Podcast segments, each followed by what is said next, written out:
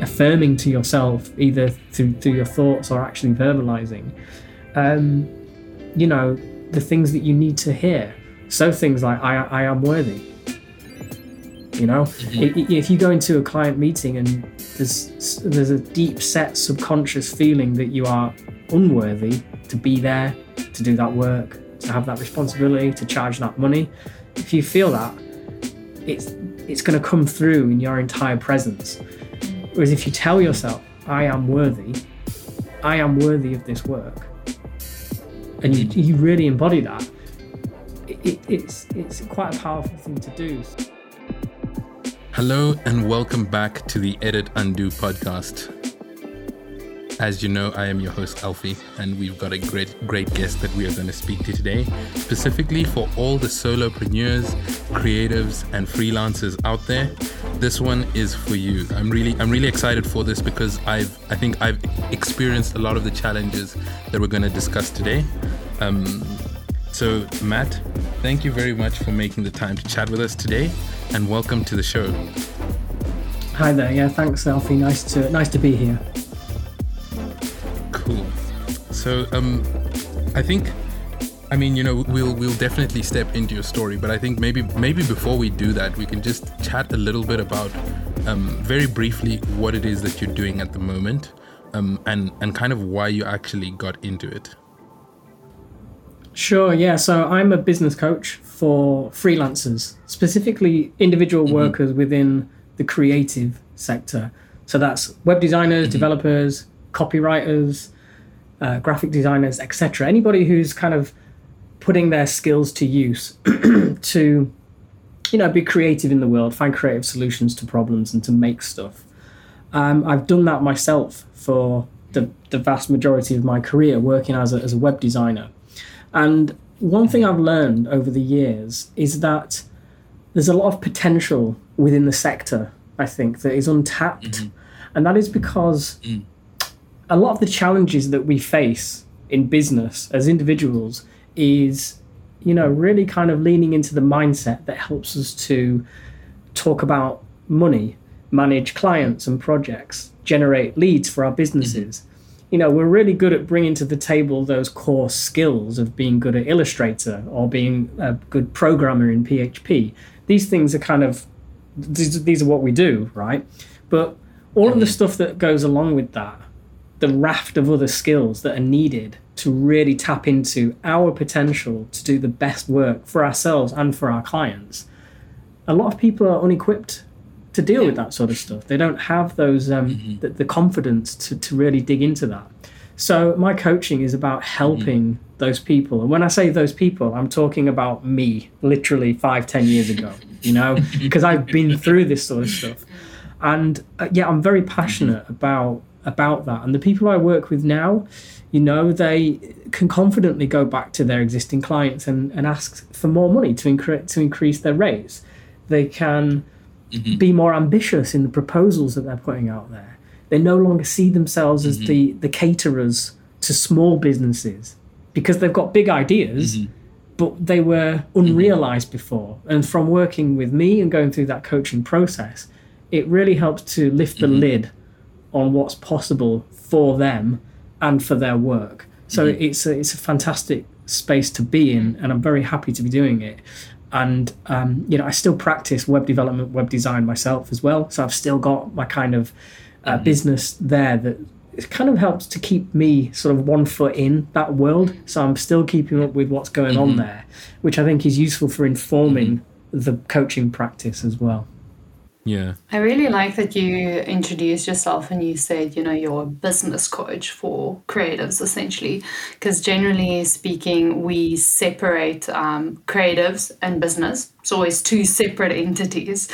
Um, and uh, I think it's very important. And I think almost any creative can relate here that uh, if we had to pinpoint something we we all struggle with because it's probably not part of our creative career or creative actually if you think back to our studies the creative processes honed in on and we focus on our niche and our craft but there's no real business subject or okay cool now you are a craft skilled creative stepping into the world as an adult conversing in business with people as a creative how do you actually do that that's one thing we we don't really uh, get as creatives mm-hmm. um, or essentially or I would I'm speaking for myself at least. Yeah, absolutely, and and, and because it's not taught in formal education, um, and if it is, it's taught from a very sort of kind of a practical way of looking at things. So, you know, maybe hire an accountant, get some invoicing software, those kind of practices, which are all good, but what they don't tap into is that sense of like leadership that yeah. entrepreneurs and business mm-hmm. owners have. You know, business owners generally they set up a business because they want to bring some sort of vision to life. They want to have some kind of impact in the world. And I find mm-hmm. a lot of creative freelancers, and again, going back to, to myself, when I started freelancing in 2009, that was my first sort of go at it.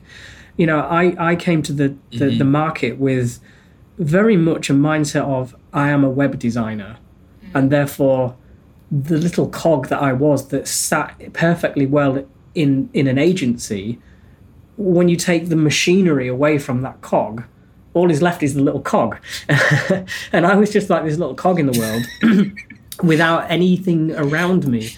And I think there's a mindset jump from mm-hmm. being that cog to if you follow this, uh, if you follow what I'm going at here, to building that machinery around you, which is the business, which is the vision, mm-hmm. which is the impact that you want to have in the world. And so many of and so many of us yeah. have this in us, but you know nobody's really asking the questions. No one's really asking us, you know, what what are we doing this for? A lot of freelancers will tell you that they've gone self-employed mm-hmm. so that they can have more control over their time, earn a bit more money, um, work with whoever they want to work with, and all this sort of stuff. And that's all good. Like these are good reasons to go freelance. But what is missing is okay, what about the wider world? Who are the businesses that you are helping specifically, and what are the challenges that you're supporting them to fix specifically? What's your vision? Mm-hmm. So it's about building out, like I said, that machinery. So um, you know you have mm-hmm. you are a business owner. excuse me, you are a business owner, not yeah. just a web designer, graphic designer, copywriter, etc. Mm-hmm. No, that, that that makes a lot of sense, and you know, I'm really hoping in this discussion we can get to some of the you know practical elements that you sort of take on to help your your your clients get there. But maybe before we do, can you give us a bit of an idea of you know, let's roll the clock back and give us an idea of how you actually got into this space? Because I think it's not a very typical um, niche. You know i mean this is encountering you was the first time i'd ever come across a, a, a, a business coach focusing specifically on creative freelancing. So, how did that come to be? Yeah, I think if we go back probably about four or five years, I decided one day that I was really tired of being a web designer for for any company, for anyone big or small. You know, I, I struggled to get excited about the vast array of different projects I was working on. Uh, and a lot of people enjoy that variety. That's cool. I did for a, a, a, bit a part of time, but then it got to the point where I wanted more of a foundation to the business, and I also wanted more of a sense of purpose about why I was doing what I was doing. So mm-hmm. I decided to to niche down and start working with small charities. So these are charities that mm-hmm. have an income of less than a million a year. Um, that accounts mm-hmm. for about ninety percent of the third sector in the UK to do that, once I realized that once I had that proposition in place, I was then faced with this challenge of okay, how do I actually make this happen? And straight away, I realized I had to start putting myself out there. I realized that I had to, you know, maybe start making videos, maybe start speaking at events, um, you know, maybe start doing some cold outreach the kind of things that I think a lot of people shy away from. We stay in our comfort zone, our safety zone. We avoid doing this sort of stuff. But the vision that I had for that business meant meant that I had I had no choice other than to step out of that comfort zone. So that's really what's mm-hmm. what sort of kicked off the journey and started it for me. And delving into the world of sort of self development was quite a powerful thing to do. The first book that I read was one called Feel the Fear and Do It Anyway, because I knew that I was feeling the fear, but I had to I had to do it anyway, right? I had to do these things in order to make what I wanted to happen happen. Um, so yeah, it's been just a journey on that really, and. I got to a point in the business a couple of years in where I, I, I had a, a number of clients I'd reached that sort of six figure level of income over the course of a year, which was uh, phenomenal. Mm-hmm. And I had not expected that to happen. Mm-hmm. It happened because I was practicing all this good stuff and I was really delivering for my clients. And I started learning about coaching mm-hmm. because I wanted to um, have better conversations with my clients. I, I found that mm-hmm. coaching is really good for getting to the heart of sort of problems and hesitations and stuff. Whereas before, I may have been very eager to rush in there with a solution, with an answer, and kind of mm-hmm. talk about my opinion quite a lot. What coaching enables you to do is step mm-hmm. back and, and listen and challenge in a really positive way. So that's what I started doing mm-hmm. with my clients. And then it was only a few months into that I realized, oh, wow, actually, this is an epiphany moment. I could apply these same skills to people in my sector and help them to do mm-hmm. Uh, in, in a way what I've managed to do in my own journey. So that mm-hmm. that's that kind of brings us mm-hmm. to date, really. Yeah, I love that. um, you mentioned uh, a little bit about you know what your coaching entails, but I want to go a little bit further, especially for everyone listening that wants to get to know you more as a coach. What is your coaching style? Is it like one on one video calls? Is it a series of 12 sessions we have to do? Or what does your coaching look like? Yeah, that's a good question. It is one to one calls, definitely. Mm-hmm. Um, there is a general trajectory within the coaching sector that you move from one to ones to group coaching. Mm-hmm. And I, I, don't know what the future looks like for me. I guess in terms of impact and scale, the groups would make sense. But right now, I'm at a one to one stage.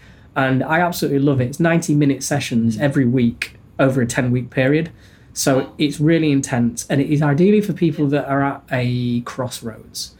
Um, maybe they've just gone freelance and they have five, six, seven thousand pounds in their bank, you know, kind of a buffer, and they're you know they're ready to invest in themselves in order to take it to that next level. Um, you know, mm. and it, it, it's is is really interesting. I found that the sweet spot tends to be uh, people in their sort of mid thirties that are more at that mm-hmm. crossroads. Um, I'm not sure why that is, but it, it's just an interesting um, observation that I've had. I'm not saying that that is true across the yeah. board, but particularly in our sector at this time, mm-hmm. there seems to be people that have done quite a lot for a while and now they're ready to do something a bit more serious and they know, like I did mm. back then, that this that they need to do something to make that happen. Mm. That's amazing. That's amazing, and I think it's it's it's um it's important because you know I mean um, both Steph and I are sort of heading in that direction, um, at, at, uh, or rather, to that point in our lives, um, and you know maybe the fact that the both of us at, um, sort of have switched uh, the companies that we we were working at pretty recently from being a small cog in a very big machine to being a maybe a bigger cog in a smaller machine. Um, mm. But but really sort of being able to have more impact in the work that you're doing, and I think that's something that's that comes up in a lot of creatives experience because you know at the beginning of your at the beginning of your career you know whether you go work for an agency or you're working let's say in a financial in the financial sector um, doing design there or whatever it might be the first thing that you want to do is basically learn about how like what it means to be a working person what kind of businesses are out there what different industries speak to you. And then you eventually get comfortable within that and then you almost become like a and knowledgeable or, or, or like you find like sort of a skill set that you're proficient at. But then i feel like there comes a point where you're almost like okay i've got the skill set but i want to do something. Like i want to make a difference. And for me and, and i'm saying that because i experience this quite personally it's like there comes a point where you're like you know, it doesn't matter how beautiful the websites I design are or how great the graphics that I produce are, if they're not actually doing anything and they're not actually mm. getting out there into the world and, and creating an impact in somebody's life. And I feel like that's that's for me is one of the reasons why I made that shift. And maybe that's that's an indication as to why people sort of reach the, at, at that stage of around like your, your 30s or heading in that direction where you want to find a way to make a little bit of impact. And so I wanted to to, to maybe um, pick your brain a little bit because one of the things that that you sort of mentioned that you did is um, a term that I, I've I've only heard for the first time, and you know maybe it's just um, you know the lexicons are a little bit different, but the idea of niching down, like finding a space where you where you want to fit in. Um, can you speak a little bit about the importance of finding a niche specifically for for freelancers or solopreneurs? Yeah, sure. And just to pick up on something you said there about the graphics and how they look and how it feels like I, I completely agree with you that if, if it doesn't have some sort of if it doesn't resonate in some way with a business objective a user objective then you know what is it for and i guess the answer to that would be the you know it's for me as a designer so i think there's a there's a, a maturation process a maturing process mm-hmm. as a designer from i would say actually an artist to a designer mm-hmm. because if an artist does things for themselves and, mm-hmm. a, and a designer does things for others you know I, is one way of looking at it so we, if we still keep that energy in ourselves to do this work like we need that mm-hmm. so even if you produce something and it is absolutely useless in the world if you got a lot of mm-hmm. fulfillment from creating something um, then that is an amazing thing to have. if it does have an impact as well, then that's also an amazing thing. And I, I think t- to come back to your question about niching there, in a way, it's kind of like the bringing together of those two worlds. It's something that is meaningful to me, but it's also meaningful to others, and having a shared um, a, sh- a shared set of objectives around that work. So mm-hmm. when I worked with, I chose to work with small charities in particular because I'd been to a few events in my local area whereby charities would talk about their impact. And, you know, it was like literally hairs on the back of my neck stuff, right? Really, really inspiring mm-hmm. stories. And I'd worked yeah. with a couple of charities as well just by chance that just sort of come into my orbit and I took on the work. And and that gave me a whole different view of what it was to be a web developer, to be a designer, to be in the creative sector it kind of made it kind of mm. forced me to to ask the question of myself of you know what is all this for like yeah sure mm. as i said earlier it's it's for me in that i can earn money i can take time off when i want i don't have a boss to answer to but yeah certainly i think as you go through your career and possibly just as a as a result of, of aging you start to ask the bigger mm-hmm. questions and and also think about your legacy like this is something that you know a lot of people who are young they don't think about legacy because they don't think about mm-hmm. being old or the next generation or being remembered or anything like that but uh, yeah i think in terms of niching you know you can go 10 years and do nothing in terms of niching you can just work with anyone and everyone and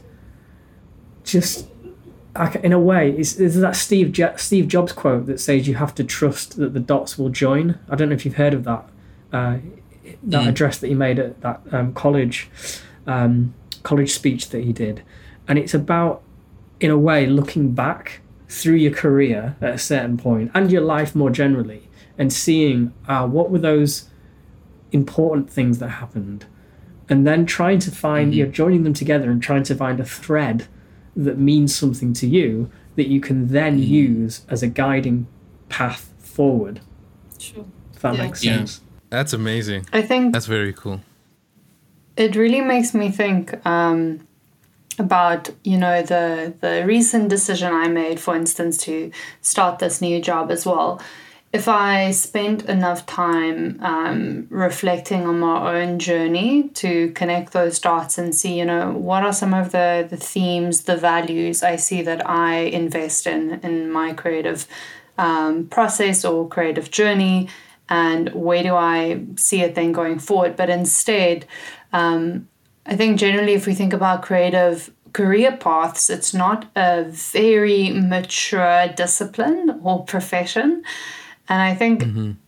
maybe because of that, we we have this um, very uh, templatized idea of what our creative career should look like. And most of the time, when people reach mid or late thirties, you've gotten to the climax, right? You cool, you you got the the nice paycheck, you've got the the creative director or the director term behind your name. So then we almost get to this crossroads of what next because we almost looking ahead the whole time instead of also like pausing and reflecting what what's meaning to to me as a as a creative um, looking mm-hmm. back on our own journeys making it personal rather than mm-hmm. Looking outwards to what does this templatized um, career path of a creative look like i don't know just mm-hmm. thinking Yeah, I've never thought of it like that, but I totally understand where you're coming from. A templatized, yeah, it is. It's the it's the uh, the career ladder, isn't it? Yeah. There's always this mm-hmm. idea that you're just going up, you know, one rung of the ladder at a time, to I don't know, creative director, agency owner, whatever whatever that looks like. Mm-hmm. Um, and you know, I, I think one of one of the good things about coaching as well is really getting to the the heart of that because that path isn't necessarily right for everyone. Mm-hmm. Um, and yet mm-hmm. sometimes we follow it anyway, just through you know those those external forces that are telling us. Yeah, exactly. Yeah, on an unconscious level. Yeah. Yeah. Mm-hmm. No, that's that's so true. Um, so so you know, as I as I sort of mentioned early on in the conversation, I was really hoping to get to some of the like um, practical, really like dirt level um, aspects of this sort of idea of creative coaching. And one of the areas that I think will be super interesting to chat about, because so many of the people who have been freelancers, and especially in the early days when you're starting out, one of the biggest challenges is, you know, when you're speaking about your craft, you're energetic, you're in it, you know, you're passionate about what you do. And then, you know, usually it's um, at the end of the conversation, you need to start talking about money. And suddenly that confidence just shrinks and you've got this like tiny little voice. Um, and, you know, you start to like really doubt, like, you know, what you're worth. And I think that's one of the things that I was hoping we could talk a little bit about. Um, is just about like, do you have any ideas or thoughts about why? Either why creatives struggle with it so much or just some of the things that sort of surround that aspect of being a freelancer or a solopreneur? Yeah, sure. I mean, it's something that I hear very often. To be honest with you, it's it's one of the biggest things. It's one of the biggest barriers that people face. But I think, um, you know, Alfie, with you mentioning that, it would be good to hear your experience if you don't if, if you have some experience in you said they're like shrinking of confidence and stuff i'd love to hear from you where that mm-hmm. sort of comes from in your experience um yeah sure i mean i i, I definitely can I, I can remember one of my one of my early projects so um and I'll maybe speak to, to two two of them. So my my journey into the industry was a little bit um, windy because I ended up um, dropping out of university and then starting to work. Um, and so to be actually be able to drop out of university, what I needed to do was like do a little bit of freelance projects just so that I could do and um, put together a portfolio. Um, and you know, one of the things that I know, like I understand about myself is conversation is something that I enjoy and something that I'm usually very strong at. And when I'm speaking about my craft, I find my confidence in my abilities. And so I can speak about, you know, what actually makes a good website, what makes a good UI. But then as soon as I have to speak about money, it's sort of like, you know, it's less about what I'm doing and more about like, am I gonna get rejected or am I like is mm. is a mm. client gonna not see the value that I can see and so think that I'm ripping them off. And that's something that that that even up to now, even though I've, you know, sort of developed in that process, I still struggle with today. It's like as soon as we get to speaking about money, it's kind of like it becomes less about what I can do and more about you know whether I'll be accepted or not. Um, and I, I remember the, there was there was one project where I was, I was actually maybe even a different one that's a little bit um, more funny was when I was in the interview for my first job, and they eventually asked me, um, you know, what what salary am I looking for? Now, I mean, I'd never been in inter- interview process before. Like my first job was also my first interview, so I was like, um, you know, I'm like, I'm. I, I even remember saying I'm willing to accept whatever you could pay me, like you know, even if it's one or two thousand rand, which was which was even more than my traveling costs. But I was kind of like in this space where I was like, I just I just need to get a job, and it becomes a matter of like my my self image rather than what I'm willing like worth what the worth of my work is to the to the um to the organization. And it took me quite a while to actually understand that. Fortunately, the the company was was a good one and they still like they didn't take my very terrible initial um, suggestion for a salary and they sort of gave me like a, a good base rate but you know i mean even up to now when i have to speak about like finances it's it's it always feels like i'm stepping outside of my my area of expertise and my area of knowledge and i'm also always so surprised about it when i get to that point of the conversation because i've been confident for for for the whole interview or the whole conversation or the whole mm. um, sort of discovery process with the client and so i mean that's that's been my experience yeah i've been i've been there myself um, i think one of the i mean there, there, there are many different ways to approach this because it really mm-hmm. all comes down to you know it's really about the self and like sort of self-worth mm-hmm. and i and i think a lot of it can be combated, if you like, by getting ahead of the conversation, by taking leadership on mm-hmm. the solution and the meeting that you have with those clients. So when it comes mm. to pitching, you're confident in the solution mm-hmm. that you're putting forward, but then it starts to fall off a cliff when it comes to the money conversation. And I think one of the challenges that we have is to be confident throughout that process to know within ourselves that what we're doing here is worth that money. And you know that that does that does take practice. It takes some mindset work. Um, but but ultimately it, you know it comes down to a, a sense of a real sense of self-worth and self-belief and seeing this as simply an offer. Here is here is a problem mm-hmm. that you and I me and the client have articulated together. Here's a problem. Here is a solution. You can work with me if you want. I can i can make this happen for you. It's entirely up to you. And if you would like to work with me this is how much it costs.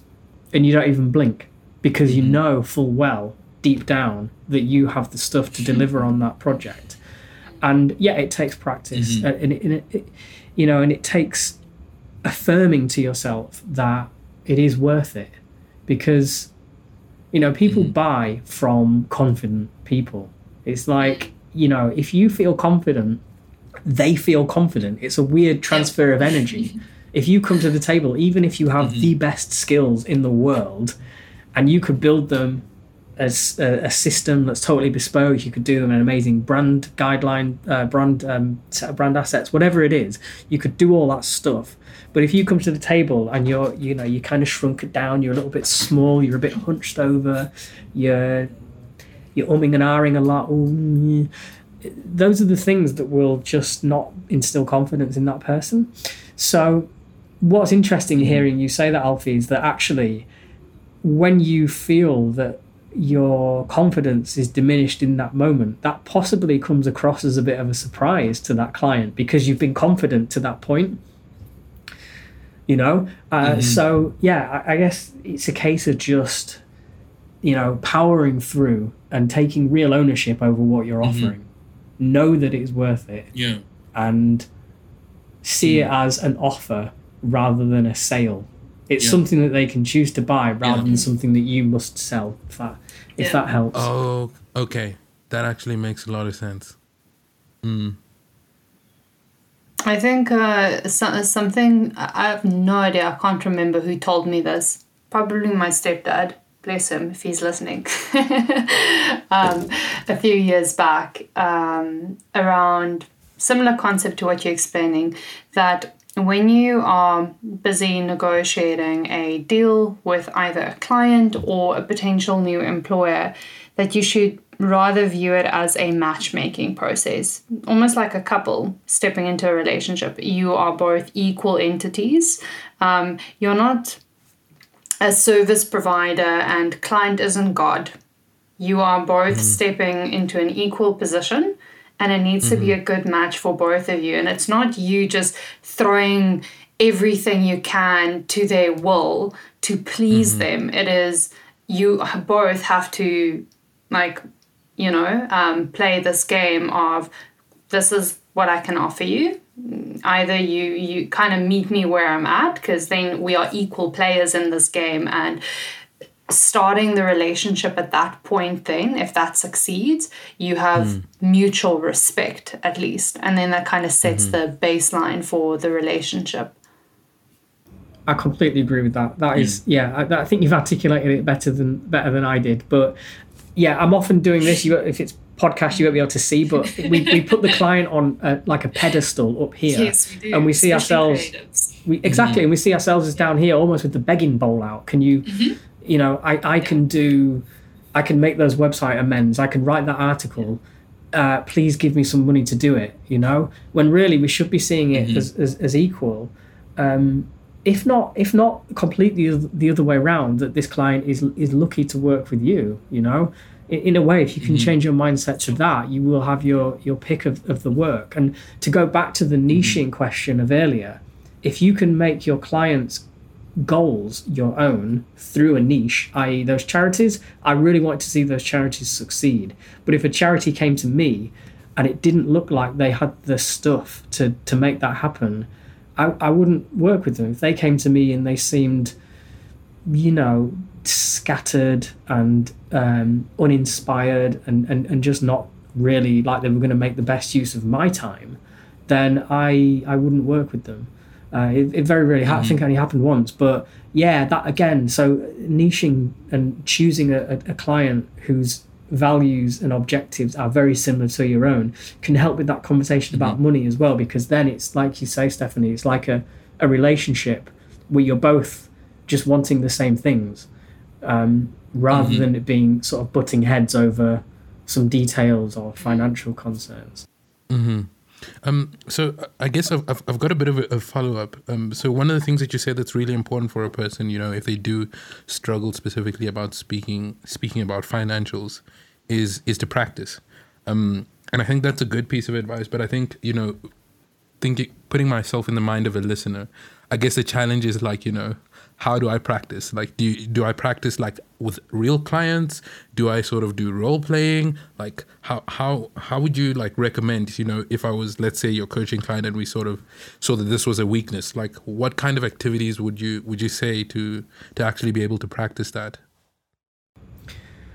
Honestly, I think whatever helps. Role play's cool. You know, I've I've actually done that with my clients. Um, you could they could do it mm. with their partner, their friend uh, they could write write it down like a conversational flow straight out of their head. They or they, they could actually go and have a conversation with their clients and, and throw themselves in the deep end. In terms of getting mm-hmm. to that point, it's about baby steps really towards that self belief that the change that you want to make, whatever that is, can happen. And sometimes throwing yourself mm-hmm. in the deep end isn't isn't always the most productive way to go about things. Uh, mm-hmm. One thing that does help is, is, is so-called positive affirmations. So that's basically just affirming to yourself, either through through your thoughts or actually verbalizing. Um, you know the things that you need to hear. So things like I I am worthy. You know, mm-hmm. if you go into a client meeting and there's there's a deep set subconscious feeling that you are unworthy, to be there, to do that work, to have that responsibility, to charge that money. If you feel that, it's it's going to come through in your entire presence. Mm. Whereas if you tell yourself, "I am worthy," I am worthy of this work, and you mm. you really embody that, it, it's it's quite a powerful thing to do. So, does that answer your question? Yeah, yeah, no, no, definitely. Um, and I think that's important. Like, I think the thing that I really like about that is the idea of taking um, sort of reducing it to the level of re- resolution that resonates with you, whether it's, you know, taking the big step um, of like sort of doing it with a real client or taking maybe a medium sized step of practicing with somebody that you know and that you're comfortable with or going as small as just simply speaking to yourself and like affirming um, with yourself the fact that this is something that um, you are worthy worthy of. So yeah definitely yeah i mean all Yeah. these kind of little tactics i mean th- there's a whole ton of them really and it's about knowing what will work you know for you in in that moment.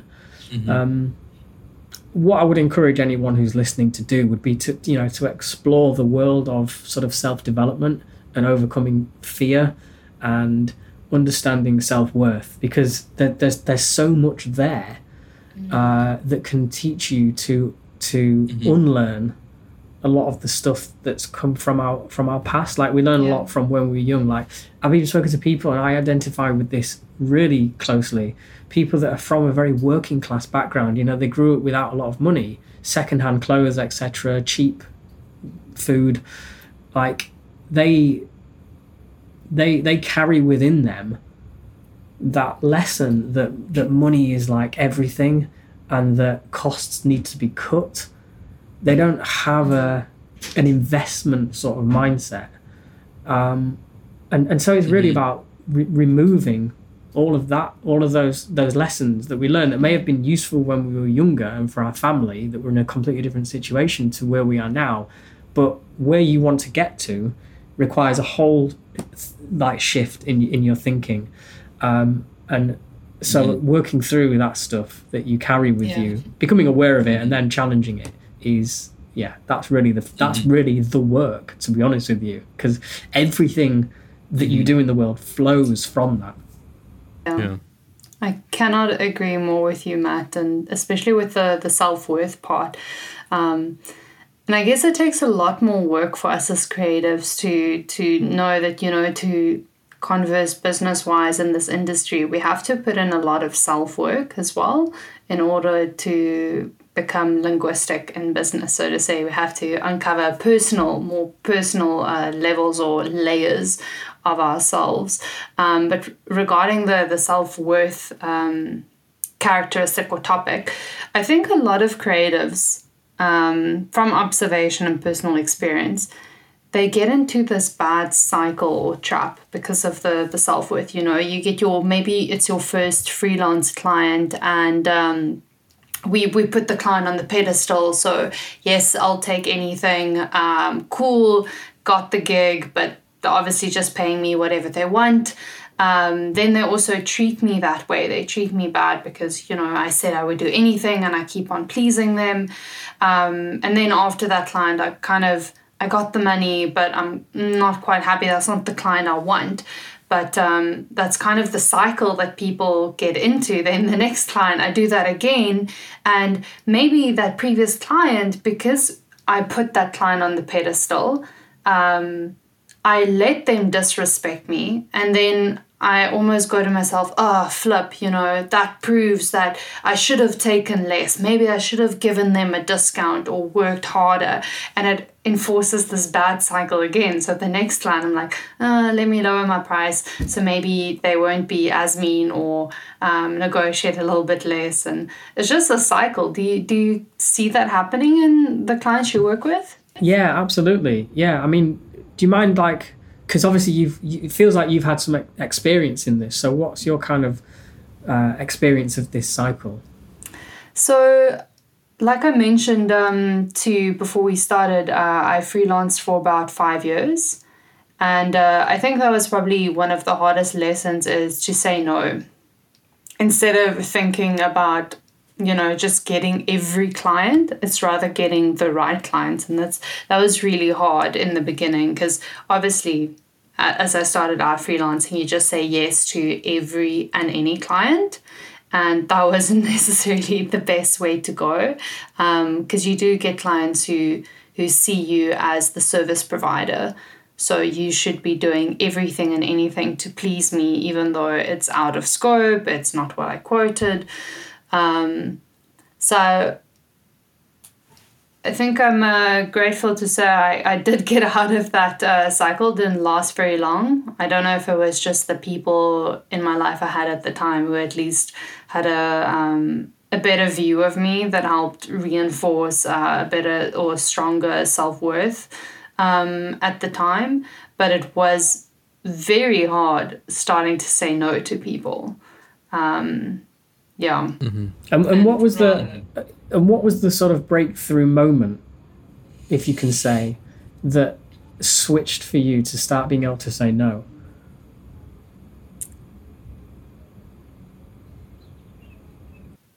Sure. I have one memory of a freelance client who is an agency owner, small agency owner, very good negotiator, very, very good, charismatic, brilliant at what he does, swoons all his clients. And um, I remember just walking in and telling myself, whatever offer or hourly rate we negotiate and come to, I need to increase it. Doesn't matter if it's even the happy number I walked in mentally.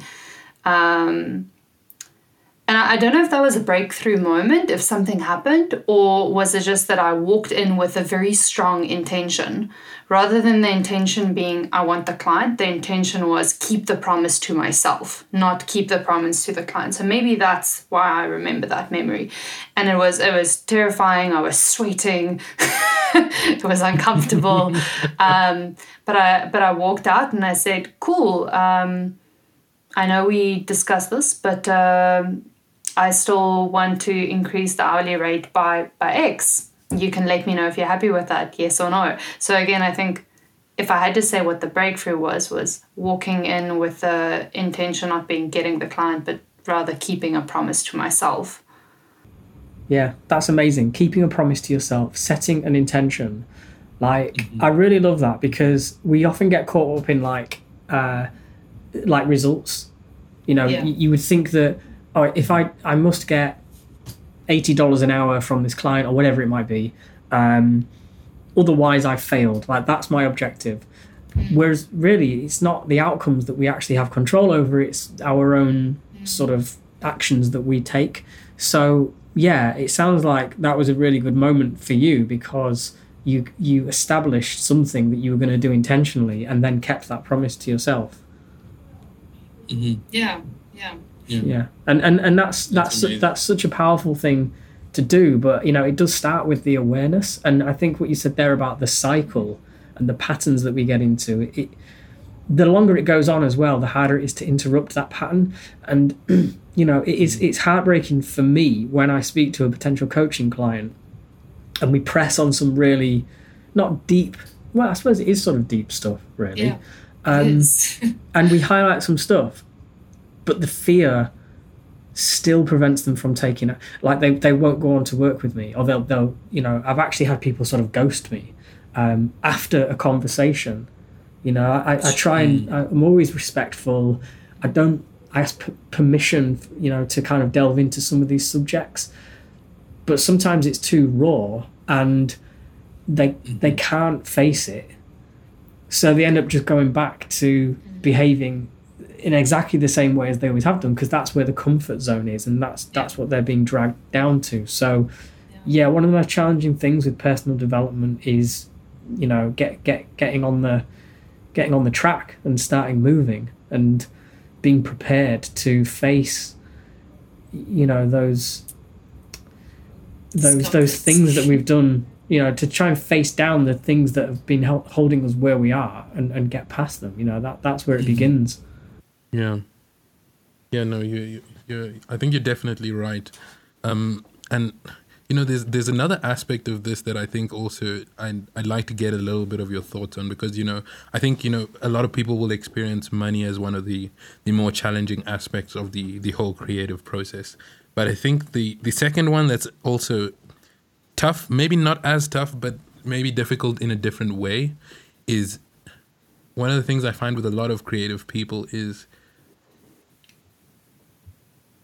plainly put a lack of structure. You almost like you, you sort of just do things as they come or like you know hope that inspiration strikes you and it's gonna sort of um, it's gonna work out the way you want it to.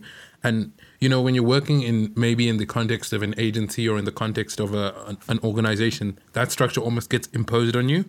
You know you, you've got a manager who's got specific expectations. He's going to check in with you at these specific times and so you you almost have the ability to almost put that responsibility on somebody else but then when you step into a freelance role or in, into the the role of a solopreneur all of that is on you and it, it's something that I, I I think I probably struggled with that more than I did talking about money just because my personality does not gel very well with being structured and being orderly. Um, and it's something that I had to had to work on for quite a while. But I don't know if you've got any thoughts about either about the the the sort of importance of developing that structure, or um, maybe things that people might be able to do um, in that space to to help them sort of overcome that. Yeah, I completely see where you're coming from there about stepping away from somebody else's structure into a very unstructured mm-hmm. world.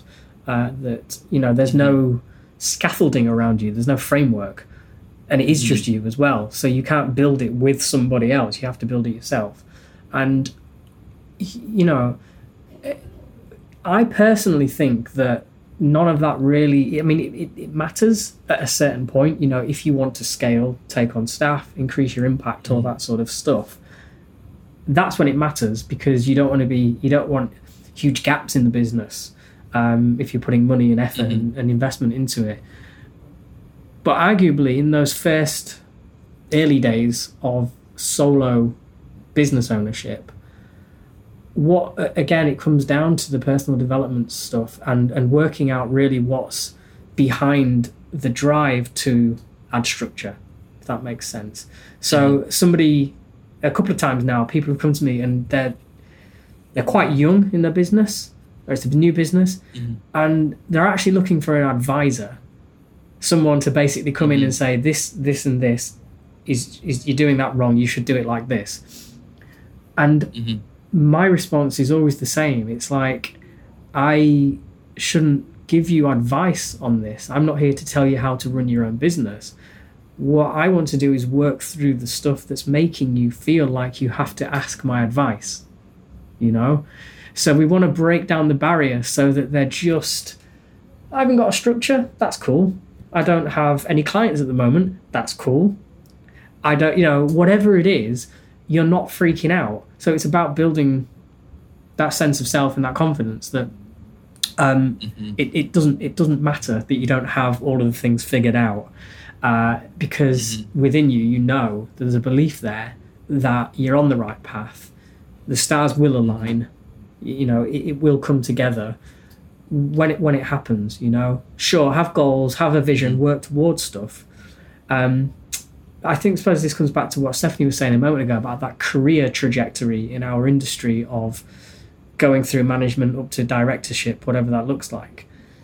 You know, when you launch a business, mm-hmm. you may have an idea that is implanted from the expectations of other people, from books that you've read, from your peers. Um, this is the mm-hmm. path that I need to take. So within, you know, three months, I must have a very fixed business model, for example. And it's like, do does that need to be the case, or can you be comfortable knowing that that might not be the case for a while, and that you're you know mm-hmm. you're confident to just work on things, meet challenges as they arise. Does that answer your question? Yeah. No. Definitely. Definitely but I, I, would say I'm not advocating not having structure. you know, it, it, I, I, think no, no, no, I get, get get to a point where, like I said, you want to grow and you want to start. I always use this uh, analogy of the machinery of business, right? Uh, like imagine it as a machine. You know, when you want to start filling that with oil or fuel, or whatever, you want to start putting stuff into that leads staff growth, basically. When you want to really get that machine churning and running, that's that's when you do need the, the structure, or you could benefit from having the structure. But certainly to begin with, it's just about going with the flow, for lack of a better way of putting putting it. Mm-hmm. I do look like what you said about you know what is your motivation behind the structure because I think if we pause and question ourselves, it also helps you not feel insecure whether there's a structure or not. Because um, what is your motivation? Like for Alfie, I think um, f- from me being his friend and colleague, I know his motivation is coming from him stepping into this role wanting to make more impact. And that's why you know, it's important for him to find this structure that is best suited for him in his new environment. But it does start with you know, asking what is the motivation behind getting structures? Is because people call me unstructured or I'm, I'm just like this go go with the flow and I'm feeling insecure about being that person? Or is it actually because it's to my benefit as well? Mm, mm. Yeah, and uh, like definitely that sense of motivation behind it. Um, so much comes down to fear, doesn't it? And a lot of people, you know, particularly in the early days, they want to have that structure because it gives them that blanket of security that they have a business. Um, mm-hmm. Whereas, like I said, if, if if you were to just read a book or get in a business advisor and they told you exactly how to put this thing together, like you could get some value from that, but it's not addressing the underlying issue, which is you're scared, and that's fine. So let's work on that mm-hmm. so that to make you less scared and more confident. Mm-hmm. No, I, I totally agree with what you're saying, and I think you know when I think back to um you know earlier in my career when I was looking for all of these sort of like frameworks on what like what is the process of a UX designer? Step one step two step three step four. And then like you kind of like you copy that you maybe change the graphics a little bit and then that's what you use to present to your clients. Because then you can almost tell yourself that you know, maybe I don't necessarily know what I'm doing, but the person where I got this from is a professional and they know what they're doing. And it's sort of like you're, you're trying to you're trying to almost transpose their confidence into yourself. And you know, sure. I, I yeah. understand why you might want to do that, especially at the early um, stages of your career, because you may not necessarily have that confidence yet. But I think it's what you've mentioned about like addressing the confidence is actually much more important because they I think for most people, there'll come a time in your career where either your landscape changes, your your maybe the niche that you're going for changes, and then you'll sort of just be in the same position if you haven't addressed it because you're gonna be you're gonna have those new uncertainties. You're gonna have those fears are gonna start creeping up in a different context. And if you don't know how to address those fears, or if there isn't an existing framework for this new niche that you're in, you're sort of left high and dry. And I think it's it's it's really great that you sort of mentioned the fact that you need to address the underlying fears and and um, uncertainties. Yeah, I think it's getting to a point where instead of having a fear of the unknown, you you're almost welcoming the unknown, mm. and, mm-hmm. and and you're saying mm-hmm. and you're saying to yourself I don't know what this is about right now, but I'm welcoming the challenge and I've got a lot to learn on the way. And I think that mm-hmm. is a very forward momentum way of thinking. Um, because if you if you just let fear take over, you won't mm-hmm. even take on the challenge. So you won't learn, you won't experience, and you won't grow. You'll just remain where you are. Yeah. No, definitely. Um, hmm. and so maybe just a, a, another question. Um, what what what would you say? And I don't know if if you'll be able to answer this, so feel free to to, to feel free to um kind of take your own interpretation of it. But like, what are some of the maybe newer lessons that you've learned actually while while co- coaching creatives? Maybe some of the conceptions that you might have had before, which have shifted, or sort of like things that have changed your mindset based off of working with other creatives. That's a good question. Um, I think that there's a there's a lot more fear out there than I thought.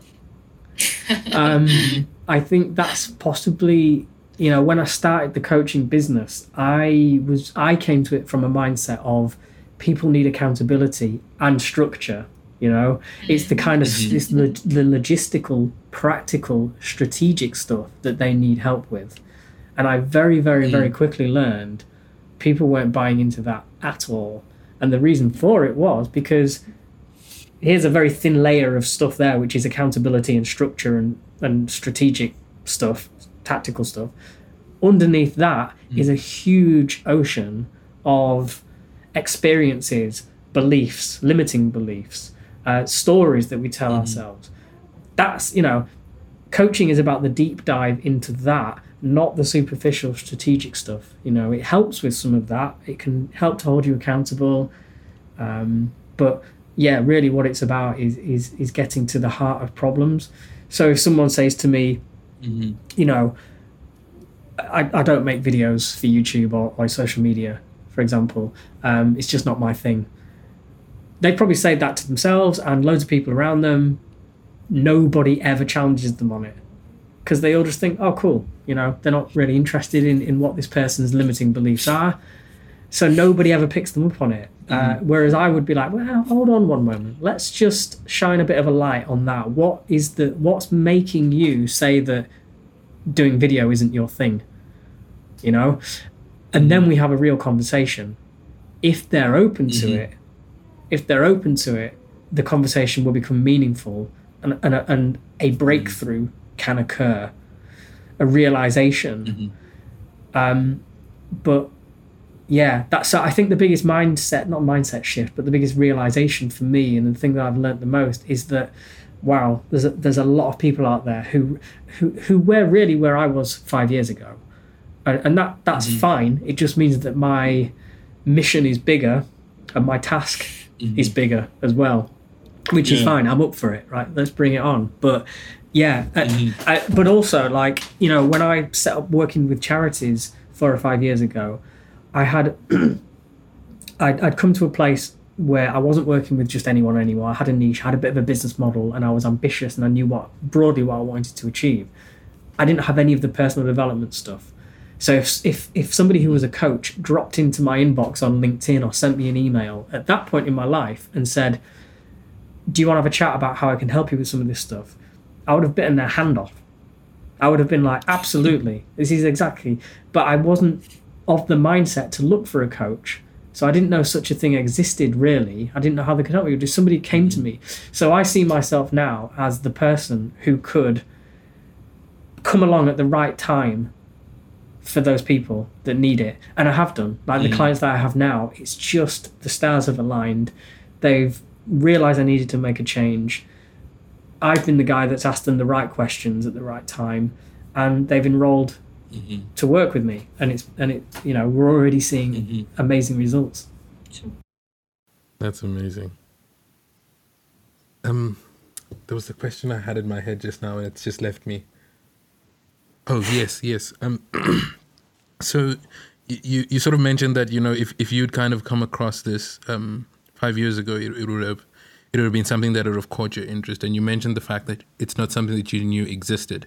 And you know when you and I initially connected, that's something that I said to you. I didn't even know there was such a thing as a a creative coach. So Yeah. are there are there things that I don't know if this is even a question that you can answer, but like things that are, like if I'm a, a freelance creative and I and I feel like there are aspects that I'm not satisfied with, things that I could look out for in myself that might indicate that um freelance coaching is something that would be useful for me or something that could take me to the to the next level. Like how how might I look a little bit into myself to see that actually maybe this is something that can help? Yeah, that is a really good question. That that introspection. Um, it there are so many answers. I, I I'm just trying to think what the easiest way into this could be, and I suppose it would be to write down on a bit of paper or on your on your phone or whatever the kind of perceived weaknesses that you have about yourself, or if it's easier to write down all of the bad experiences that you've had or any opportunities that you feel like you've missed any regrets that you have you know mm. and really examine your past and and who you are now to see Mm-hmm. laid out on a piece of paper where those gaps are where those holes are in you as a person mm-hmm. and, and in your business. Mm-hmm. And i think if you did that that would give you a good grounding. Because one of the first things I ask people who are potentially interested in working with me is um, what what is it that you're looking to get out of this relationship? Like how, you know from working with me where do you want to get to and just that question itself can unlock you know a lot of uh, a lot of stuff that may have not been conscious. Because you know people in general aren't taught to listen and question and sit with people sit with their hesitations and stuff. Even the best Yeah. even your even if you've got the best partner in the world like a you, you know your, your girlfriend or whatever like I mean, my, my partner, she's a trained counselor, so she's very good at listening and she's very good at mm-hmm. challenging. Whereas I think all, all of my other relationships, it's quite, it sounds a negative thing to say, but it's quite superficial. So we don't question our friends on a deep level.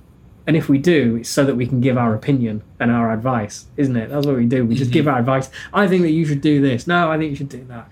And what coaching is about is really listening and not just listening, but asking the questions that can help them to see something that is there that they, that they can't currently see. And no one's trained for this in society, so no one experiences this. So to start the conversation, Alfie, I think, yeah, it starts by asking yourself those questions um, and then talking to a coach. Most coaches do like free discovery calls and that sort of thing, where what they're looking for and what I'm looking for in them calls is, you know, enough stuff to work with and a potential breakthrough in that moment where someone goes, oh, do you know what? You're you're right there, or you know what you've made me realize is X, Y, and Z. I'm doing this because, or I always do that, and I would like to do this instead. And when you can get mm. to that point, that's when things start to get more exciting because you, you mm-hmm. begin to realize that those patterns can be interrupted.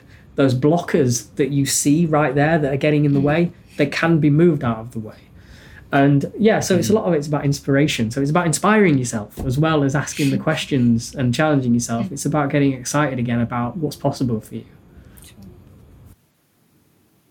It's amazing. You know, Matt, um, I really enjoyed this conversation. I think we're almost going to wrap it up, but I'm just sitting here thinking um, what what I've gained from this, and uh, it's it's been so nice taking moments to reflect on my own journey and just appreciate some small moments um, or pivots or um, yeah growth moments in my own career. And then also just helping me see or expose opportunities that are still there for awareness. Um, and i'm sure alfie uh, and the listeners will feel the same. It's been it's been so amazing. Um, it's always it's always good to take a moment to reflect because it helps us to firstly appreciate and reflection also then helps us to be be more kind to ourselves when we look to the future and identify where's growth needed. Yeah, definitely. It's that reflection, isn't it? And and also like having some kindness t- towards yourself as well, like you said there, because it's very easy to look back at some of those. I guess you, you may label them as mistakes, but yeah you know there is no such thing as failure if there's a learning experience there. That is just genuinely true. So yeah, thank you for um yeah thank you for having me on, and it's it's amazing that you two are both putting together this podcast and um and and, and sharing some of this stuff as well with the with the sector. Thank you. And maybe one last question. If people want to find you, they want to chat to you, they desperately want you to coach them, where can they find you? Uh, the first port of call would be my LinkedIn profile. Actually, you know, as, having been a web designer for 15 years, it's weird saying that, but I'm most active on LinkedIn. So if you just Google, uh, sorry, search me on there, you'll, you'll find me. Um, but I've also got a website which is mattsaunders.uk. Um, ironically, it's currently out of date, but I'm working on that. But yeah, certainly either send me a message through there or send me a message on LinkedIn. Amazing. Amazing. There you have it, guys. Uh, and thanks for everyone listening. And remember to go have a check at our social. We do post some announcements of new episodes, our new guests, as well as some resources from our episodes. Thanks very much, guys. Cheers and thank you. Bye.